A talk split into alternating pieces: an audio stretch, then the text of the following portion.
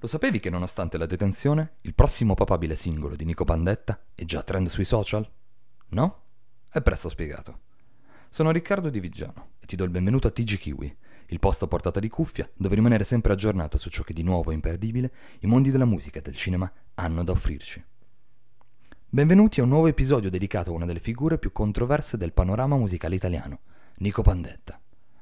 Le sue canzoni come Pistole nella Fendi, che fanno allusione al mondo della criminalità, l'hanno catapultato nel circuito della trap dal giorno zero. Che alcuni lo accettino o meno, Nico Pandetta piace e non poco.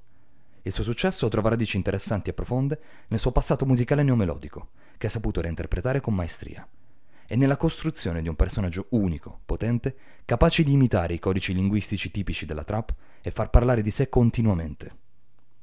Nel 2022 la sua carriera ha subito una svolta drammatica, quando è stato arrestato e successivamente condannato a quattro anni di reclusione per spaccio.